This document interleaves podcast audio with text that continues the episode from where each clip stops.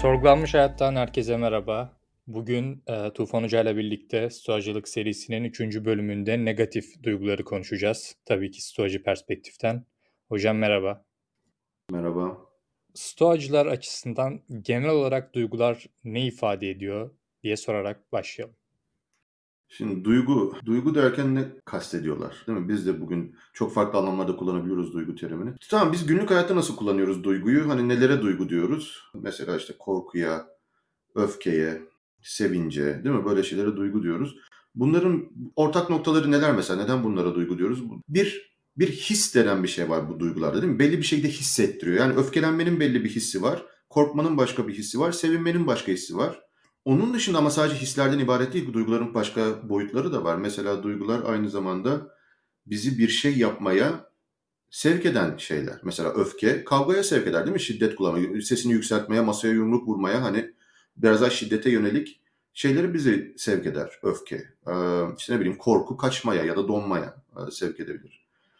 Sevinç başka şekillerde bunu ifade etmeye, ne bileyim dans etmeye, hoplamaya, zıplamaya, gülmeye, bir şeylere yani. Değişik duygular bizi farklı şeylere sevk ediyorlar. Şimdi bu nasıl hissettirdiğinden bağımsız olarak bir de neye yönelttiği var bizi. Bu duyguların aynı zamanda bazı temel duyguların evrensel, yani her insanda görülen yüz ifadeleri var onlara denk düşen. Yani insanın yüzünden anlayabiliyorsun. Bu şekilde fiziksel olarak da kendini gösteriyor. Öfkenin yüz ifadesi farklı, şaşkınlığın yüz ifadesi farklı, iğrenmenin yüz ifadesi farklı. Bunların hepsini görebiliyorsun. Ve bunlar evrensel, evrimsel olarak geliyor çünkü. Bunun da yanında yine bedensel olarak adrenalin pompalanması, kalp atışının artması, yüzün kızarması. Yani farklı şekillerde de kendini gösteriyor. Hem görünen hem de görünmeyen şekilde. Yani insanın içinde de fizyolojik olarak da, hormonal olarak da bazı şeyler yaratıyor. Bir sürü boyutu var. Yani şimdi bu duygu dediğimiz şeylerin. Şeylere göre, Stoacılara göre en önemli yönlerinden bir tanesi duyguların, aynı zamanda duygular bize dünyayı belli bir şekilde temsil ediyor. Yani burası çok önemli işte. Buraya odaklanıyor. Bu da bilişsel kısmı duyguları. Stoacılar için önemli olan kısmı bu. Diğerleri de tabii ki önemli ve duygu yapan şeyler onlar da. Ama Stoacılık için önemli olan kısım bilişsel kısmı. Bundan ne kastediyorum? Korkmak onlara göre, korku yani, dünyayı bize karşımıza bir tehlike varmış gibi temsil eder. Öfke, dünyayı bize bir haksızlığa ya da zarara uğramışız gibi temsil eder. Sevinç işte iyi bir şey varmış gibi temsil eder, atıyorum. Kaygı gelecekte o zaman korkulacak bir şey varmış gibi, yani gelecekte bir tehdit varmış gibi dünyayı temsil eder. Şimdi bu temsiliyetten bahsettiğimizde, dünyayı belli bir şekilde resmettiğinden, böyle bir şeyden bahsettiğimizde duyguların o zaman bunu isabetli ya da isabetsiz yaptığından da bahsedebiliriz. Stoacıların esas mevzusu bu. Yani duyguları böyle çok fazla boyutu vardır. Bu boyutlar içerisinde özellikle onların ilgilendiği bilişsel kısmıdır ve bilişsel kısmı üzerinden zaten duyguları değerlendirirler. Hocam, Stoacılar konusu açıldığında genelde insanlar Stoacıları duygusuz olmakla yan yana getiriyorlar. Böyle bir şey var mı? Yani duygusuz olmayı mı öneriyor Stoacılar? Hayır, şöyle. Bu ilginç bir şey. Çünkü Stoacılıkla ilgili metinleri okuduğunuzda tutkulardan bahsedilir genelde. Tutkulara karşıdır denir Stoacılar. Şimdi bu aslında çok öyle değil. Şu anda tutku kelimesini kullandığımız anlamıyla çok öyle değil. Mesela tutkulu insanlardır aslında Stoacılar. İyilik için, erdem için, bilgelik için tutkulu insanlardır. Kelimeyi şu anda kullandığımız anlamıyla. Bu passion İngilizcesi, işte Latinceden geliyor. O da pathos, Yunancadan geliyor. Yunancadaki pathos ya da apatheia. Bunu tutku diye çeviriyorlar Türkçe ama çok doğru değil. Bu pathos, patolojik kelimesinin de geldiği. Acı kelimesi de bununla alakalı. Bunlar negatif duygular. Genelde öyle söylenir. Bunlar negatif duygulardır ve Stoacılar negatif duygulara karşıdır. Negatif duygulara karşı olmanın ne demek olduğunu konuşuruz. Hani onları bastıralım mı, görmezden mi gelelim? Öyle demiyorlar bu arada. Ama negatif duyguların olmadığı bir hayatın daha iyi olduğunu söylüyorlar. Daha mutlu ve daha aynı zamanda negatif duyguların erdemli yaşamada sorunlar çıkarttığını söylüyorlar. Negatif duygulara karşılar. Pozitif duygular da var. Ve pozitif duygulara karşı değiller. Yani erdemli bir hareket yapmaktan duyulan sevinç, neşe, keyif, bu gibi şeyler, arkadaşlıktan alınan keyif olabilir, başka şeyler olabilir. Bunlara karşı çıkmıyorlar. Neden? Çünkü çok basit aslında. Duyguların insan doğasıyla olan ilişkisi üzerinden gidiyorlar. Neye göre ayırıyorlar bu negatif ve pozitifi? İnsan doğasına uygun olan duygular ve olmayan duygular. Uygun olan duygular pozitif duygular, eupathos, eupatheia, iyi duygular. Diğerleri de apatheia, kötü duygular. negatif duygular, patolojik duygular. Neden? Çünkü insan doğasına aykırı. Şimdi burada tabii ki diyebilirsin ki ya bir duygunun insan doğasına aykırı olması diye bir şey olabilir mi? Ya bunlar zaten evrimsel olarak gelen şeyler. Bu duyguların hepsi zaten öfke dediğin, korku dediğin, kaygı dediğin duyguların hepsini biz zaten insan dışı hayvanlarla da paylaşıyoruz. Hani belli bir beyin seviyesinde olan, beyin karmaşıklığına sahip olan, bütün hayvanlarda olan, evrimsel olarak temelleri olan, hayatımızda işe de yarayan şeyler bunlar. Hani küçücük bebekte, çocukta bile var. Nasıl bunlar doğal değil denebilir? Tamam. Bu şöyle, eğer şu anda bizi dinleyenler Stoacılık serisinin birincisini dinlemedilerse biraz şimdi havada kalıyor olabilir söylediklerim. Fakat biz Stoa serisinin birincisinde insan doğasından bahsetmiştik. Ve insan doğasını Stoacıların akılcılık ve toplumsallık, akılsal ve toplumsal bir şekilde değerlendirdiğini söylemiştik. Yani bizim tabii ki biyolojik doğamız da var. Ama insan doğası dedikleri yani bizi biz yapan, bizi olduğumuz şey yapan biyolojimiz değil. Başka bir biyolojiye de sahip olabildik. Fakat bizi olduğumuz şekilde bir varlık yapan özümüz yani onlara göre akılcı ve toplumsal yönümüz. Ve bu patolojik dedikleri duygular, negatif duygular akılsal ve toplumsal doğamızla çelişen duygular. Biyolojik doğamızla çelişmeseler de hatta biyolojik doğamızdan kaynaklansalar da. Ama şöyle bir şey var yani çok basitçe bir örnek vereyim. Bilişsel çarpıtmalar mesela bu bilişsel çarpıtmalarda biyolojik olarak temelli, evrimsel olarak gayet makul. Bizim hızlı düşünmemizle alakalı hani karşına bir şey çıktığında onu birdenbire akıl yürüterek onun karşısında gerekli tavrı alamayabiliriz. Karşımıza bir hayvan çıkar dişlerini görürsek köpek dişlerini deriz ki aha bu tehlikeli. Şimdi orada akıl yürütme bir bakalım birazcık ben bir gözlem yapayım deney yapayım falan orada bu vakit yok yani ona. Hızlı düşünme ama bu da tabii ki neyin parçası? Bu da insandaki bu stereotipleri oluşturma. Hatta ırkçı, cinsiyetçi stereotipleri falan oluşturmaya götüren psikolojik mekanizmaların da temelinde bu gibi hızlı düşünme, genelleme yapma gibi bizim içimizdeki eğilimler yatıyor. Bunlar bilişsel çarpıtmalar. Bir sürü örneği var. Bilişsel çarpıtmalar diye aratabilir dinleyenler internetten. Bunlar doğal ama akla aykırı ve biz demiyor muyuz ki bunlardan kurtulmamız lazım bizim? Yani bunların karşısında biz geliştirel düşünme dersleri veriyoruz. Yani mantık dersleri veriyoruz. Bunlar doğal olmasına rağmen, biyolojik anlamda, evrimsel anlamda doğal olmasına rağmen, isterseniz kültürel anlamda doğal da diyebilirsiniz. Yani kültürel olarak bunları öğrenmemiz var. Ama akla ve toplumsallığa aykırı onlara göre. Bunlardan kurtulmalıyız. Kurtulabilir miyiz ayrı? Mümkün olduğunca kurtulmalıyız. Kurtulmaya çalışmalıyız. Aynısını, biraz burada tabii ki şey var, burası şimdi biraz daha radikal. Ama aynısını öfke için, korku için, kaygı için, kıskançlık için, kin için, nefret için, bütün bu negatif duygular için söylüyorum. Yine söylüyorum, bunların bize kötü hissettirmesi değil bunların negatif olmasının sebebi Stoacılara göre. Bunların yanlış inançlara dayanması ve dünyayı bize olmadığı gibi gösteriyor olmaları. Yani bu yüzden akla aykırı bunlar, bu duygular. Hocam peki bu negatif pozitif ayrımını yaparken tam olarak böyle bir kriter listesi var mı bizim elimizde yoksa Stoacılar... Antik Stoacılar çoktan onları kategorize etti de biz öyle mi kabul ediyoruz onları? Yani antik Stoacıların böyle bir tablosu falan var. Hani negatif duygular şunlardır, onların altında şu gibi duygular vardır. Onlara karşılık gelen pozitif duygular şunlardır. Yani onların çok ben önemli olduğunu düşünmüyorum. Yani onlardan okunup da onlardan ilham almak, perspektif edinmek falan iyidir ama şimdi günümüzde artık psikoloji bilimi var.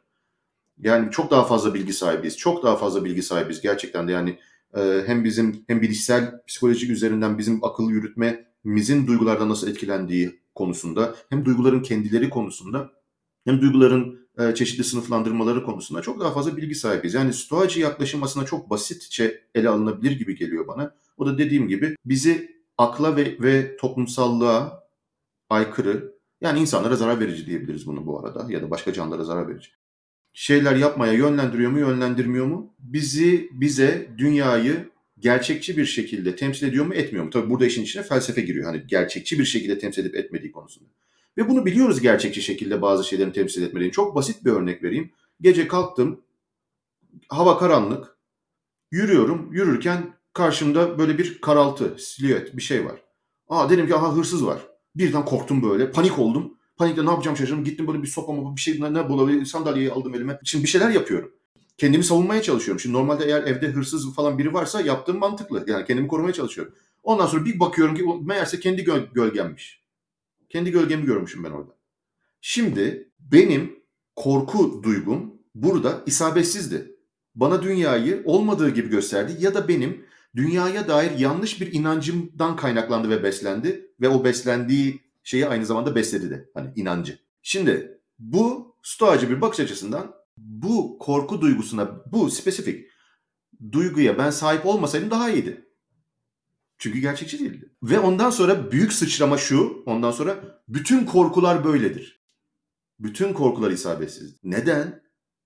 Tehlikeli bir şeyle hiç karşılaşmıyor muyuz? Ama stoacı bir bakış açısından isabetsiz. Neden? Çünkü kötü olan tek şey benim için erdemsizliktir. Akılcı ve toplumsal doğama uygun yaşamamaktır. Ve hiçbir şey benim iznim olmadan beni erdemsizliğe itemez. O halde korkulacak hiçbir şey yok. O halde bütün korkular isabetsizdir. Öfke, haksızlığa uğrama, zarar görme ya da bir beklentinin karşılanmaması gibi durumlarda ortaya çıkıyor. Ve stoacılar birazcık intikam duygusuyla o açıdan öfkeyi daha böyle bağlıyorlar. Fakat bütün öfkeler onlara göre isabetsizdir. Çünkü yine birisinin bana hakaret etmesi, birisinin bana bir şey yapması, bedensel olarak zarar vermesi bile aslında bana zarar vermez. Erdemsizlik sadece var. Bir insan bunu düşünebiliyorsa, ki bu çok çok çok zor bir şey, bunu gerçekten kabul edebilmek. Fakat bir insan bunu düşünebiliyorsa gerçekten ortada öfkelenecek bir şey kalmadı. Ortada korkulacak bir şey kalmadı. Kaygılanacak bir şey kalmadı. Kıskanılacak biri kalmadı. Hiçbir şey kalmadı. Yani sadece pozitif duygular burada o zaman.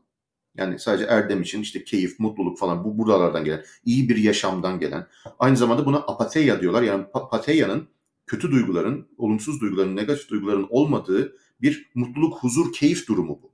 Burada bu tamamen heyecansız, boş, robot gibi bir şey değil. Çünkü yine yani hayat mücadele dolu. Bir insan erdemli bir insan da olsa, yani stoacı anlamda, yani öfke, kaygı, kin, nefret gibi şeylerden kaynaklanmasa da motivasyonu sonuç itibariyle adalet için gene çalışacak. Bir sürü şey çıkacak karşısına. Hani gene hareketli bir hayatı olabilir. Heyecan, yani pozitif anlamda. Heyecanlandığı bir hayatı olabilir. Motivasyon duyduğu bir hayatı olabilir. Beğendiği, istediği, memnun olduğu bir hayatı olabilir. Pozitif, keyif ve neşe anlamında. Ama stoacılara göre negatif duygular akla ve toplumsallığımıza aykırı olduğundan, biyolojimize aykırı değil kesinlikle ama ayrı. Onlardan kurtulmalıyız. Şöyle bir itiraz getirilebilir gibi geliyor. Bazen negatif duygu olarak adlandırdığımız duyguların, örneğin öfkenin, iyi sonuçları olabileceği, faydalı sonuçları, harekete geçirici bir etkisi olabileceği, özellikle belki bu toplumsal olaylar için vesaire de söylenebilir. Yani bir haksızlık karşısında öfkelendiğimizde daha iyi reaksiyon verebildiğimiz söylenebilir. Bir de buna ek olarak mesela pozitif duygu olarak adlandırabileceğimiz bazı duygularda mesela sevgi, sevmek pozitif olabilir. Bu bizim düşüncemizi negatif etkileyebilir. Yani irrasyonel kararlar almamıza sebep olabilir. Burada nasıl sınıflandıracağız bu duyguları? Evet, şimdi ikincisini söyleyeyim önce, ondan sonra bu öfke hakkında söylediğine geçeyim. Ben bu yüzden işte bu senin söylediğin mevzudan dolayı çok katı bir sınıflandırmaya gitmenin çok doğru olmadığını düşünüyorum duygular arasında. Bu duygular kötüdür, bu duygular iyidir gibi. Bir duygu kötüleşebilir de, iyi bir duygu kötüleşebilir de eğer aşırıya kaçarsa. Tabii o zaman stoacılar ona başka bir isim takıyor ama hani dediğim gibi bunlar tartışmalı şeyler. Gerek yok bence bu kadar katı bir sınıflandırmaya gitmeye. Sevgi. Yani seversin, bu romantik ilişki anlamındaki bir sevgi de olabilir, başka türlü bir sevgi de olabilir ama bir yerden sonra artık bu irrasyonelleşebilir. Nasıl irrasyonelleşebilir? Ben o olmadan yaşayamam.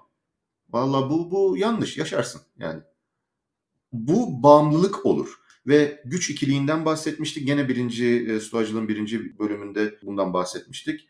Yani insanın kendine yetmesine çok fazla vurguda bulunuyor stoacılar ve diyorlar ki hayatının amacını, rasyonel olan hayatının amacını elinde olan bir şey olarak tayin etmen.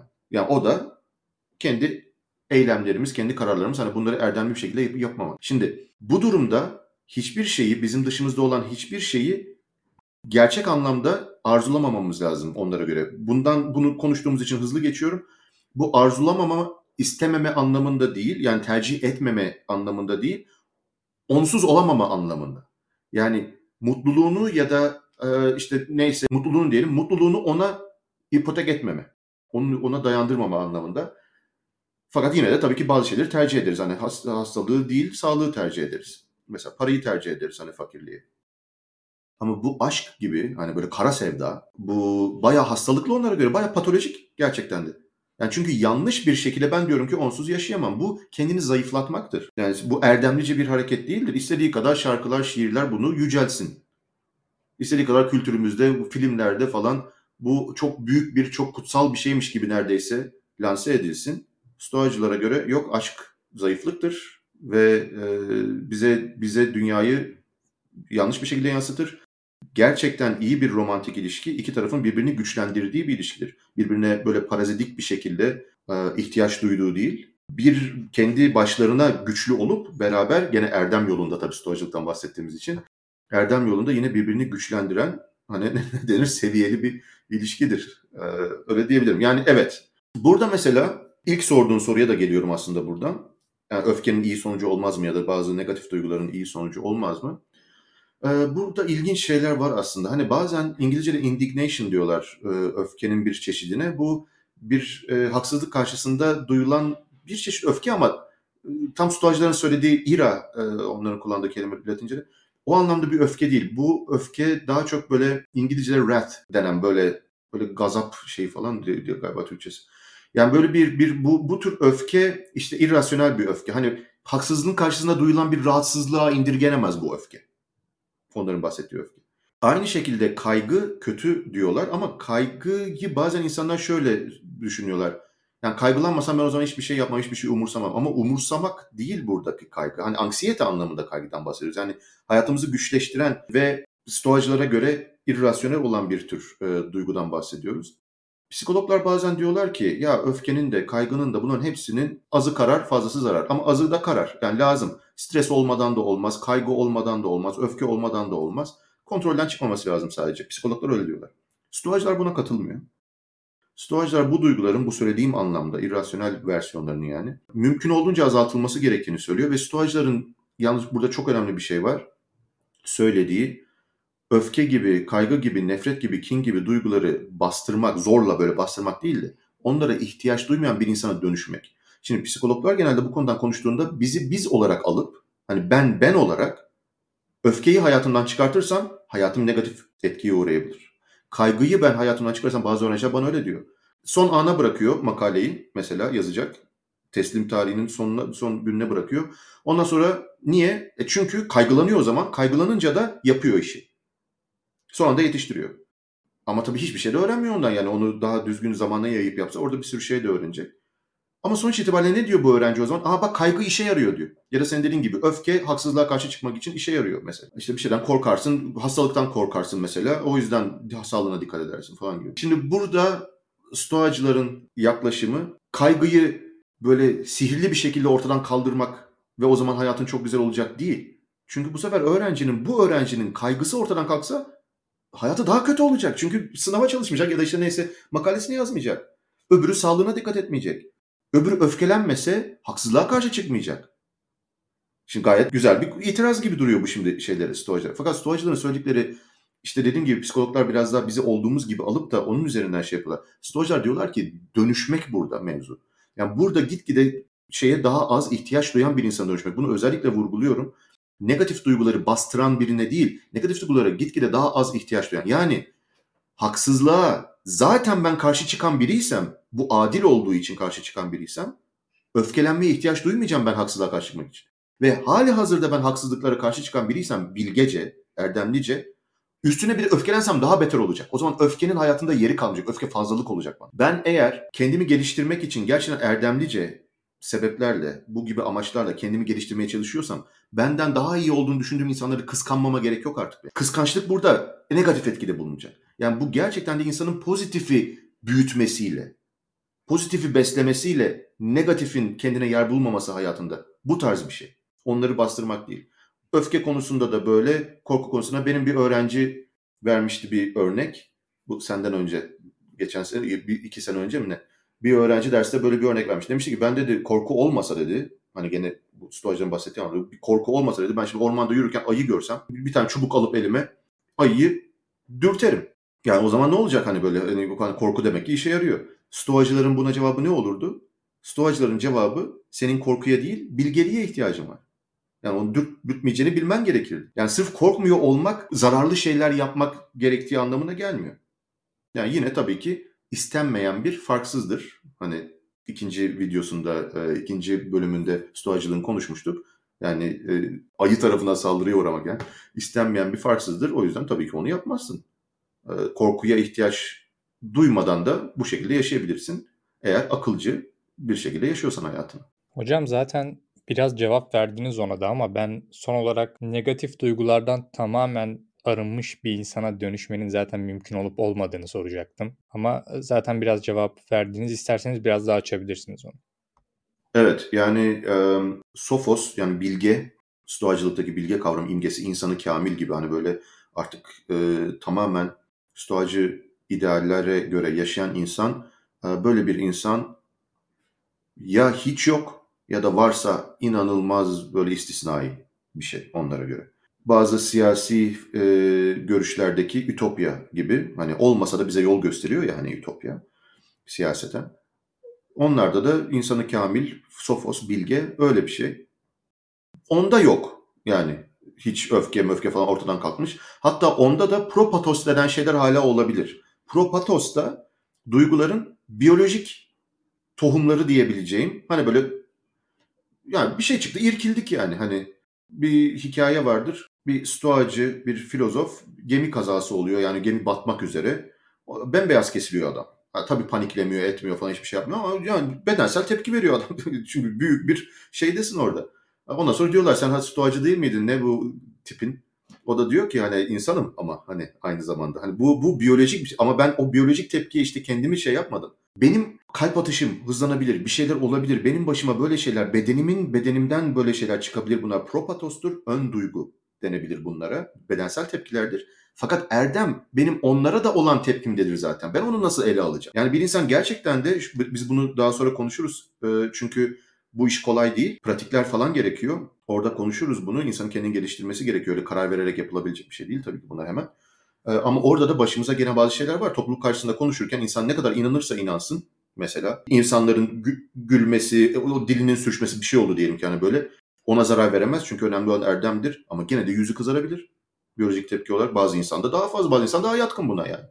Ve arada olabilir belki. Şimdi soru, peki o yüz kızarmasına nasıl tepki verecek işte? Erdem orada işte. Orada esas negatif pozitif duygular işin içine giriyor. Bedensel tepki biraz daha o şey. İşin iyice bu tohum kısmı. Ve şunu söyleyebilirim o zaman burada son olarak. Evet, tam olarak kurtulamayız bunlardan. Tam olarak bilişsel çarpıtmalardan da kurtulamayız. Bunu da söyleyebiliriz. Mükemmel bir bilişe sahip olabilir miyiz? Bir şey gibi, robot gibi. Ama ne diyoruz? Ya ne kadar kurtulsak o kadar iyi. Ne kadar bunları azaltsak o kadar iyi. Gene bastırmak falan değil, dönüşmek. Ne kadar ben hakkımı ya da başkalarının hakkını savunmak için öfkeye ihtiyaç duymayan bir insana dönüşürsem ki bu benim zaten adalet için uğraşmamı gerektiriyor. Bilgelikten dolayı. O kadar iyi. Ne kadar kaygılanmasam fakat kaygılanmamak için de şeyi düşünmem lazım. Benim bu hakkında kaygılandığım şey gerçekten önemli mi değil mi? Eğer önemliysem kaygıya ihtiyacım var mı? Önemliyse o. Yok ihtiyacım yok. Bilgelik zaten hani kafayı çalıştırıp zaten bu önemli. O yüzden irademi de kullanayım ben bunu yapayım demem lazım. Eğer önemli değilse de yine kaygıya ihtiyacım yok. O zaman da yapmamam lazım onu. Niye ona vakit harcayayım eğer önemli değilse? Böyle düşünerek akılcı yaşayarak kaygıyı hayatından çıkaran mümkün olduğunca ama bir de işin propatos kısmında o kaygı orada olabilir her zaman. Yine diyorum insan çeşit. Bazı insana daha çok oluyor. Bazı insana daha az oluyor. Bazı insan mizacı gereği daha soğukkanlı oluyor. Bazı insan daha çok etkileniyor mesela. Ama kişinin elindeki malzemesiyle yani bedeniyle malzemesiyle o malzemeyi kullanarak hani ne kadar bunlardan kurtulabilse pozitifi besleyerek yine hep söylüyorum. Bunlardan kurtulabilse o insanın mutluluğu ve iyi yaşamı için o kadar iyi stoacılara göre. Bir de hocam başta söylediğiniz stoacıların diğer konularda söylediklerinden bağımsız anlamaya çalışırsak sanki dediğiniz gibi havada kalıyor bir şeyler. Yani insan doğasını, bilgelik anlayışını, erdemi dışarıda tuttuğumuzda tamamen anlamsız bir şeye dönüşüyor. Tek başına stoacılar işte negatif duygulardan arınmanızı öneriyor gibi bir şey hatalı da görünüyor. Evet öyle yani sanki bazen öyle konuşuluyor. Hani stoacılık şununla ilgili. Stoacılık işte sadece kendini güçlendirme mesela bazı şeyler diyorlar. Stoacılık işte sadece başımıza gelenlerden etkilenmemekle ilgili. İşte sadece negatif duyguları azaltmakla ilgili ya da ortadan kaldırmakla ilgili bazen diyorlar.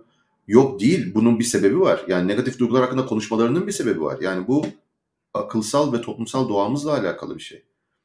İyi yaşamla alakalı, bu erdemle alakalı bir şey ve erdem de bilgelikle alakalı bir şey. Bunu daha önce konuşmuştuk. Yani bilgelik erdemlerin, yani nasıl diyeyim, ana erdem bilgelik, diğer erdemler bilgeliğin çeşitli görünümleri başka koşullarda. Bu bilgelikle alakalı bir şey. Hani o açıdan bilgelik kısmından, erdem kısmından koparıp da sadece güç ikiliği, hatta sadece duygular, bu gibi şeyler üzerinden stoacılık tanıtıldığı zaman tabii ki altı çok boş kalıyor. Bu çok büyük bir şey aslında. Yani çok büyük bir, yani hadi bir de stoacılığı deneyeyim, o kadar kolay bir şey değil o. Yani bu büyük bir nasıl bir perspektif değişikliği gerektiren bir şey aslında stoacılık.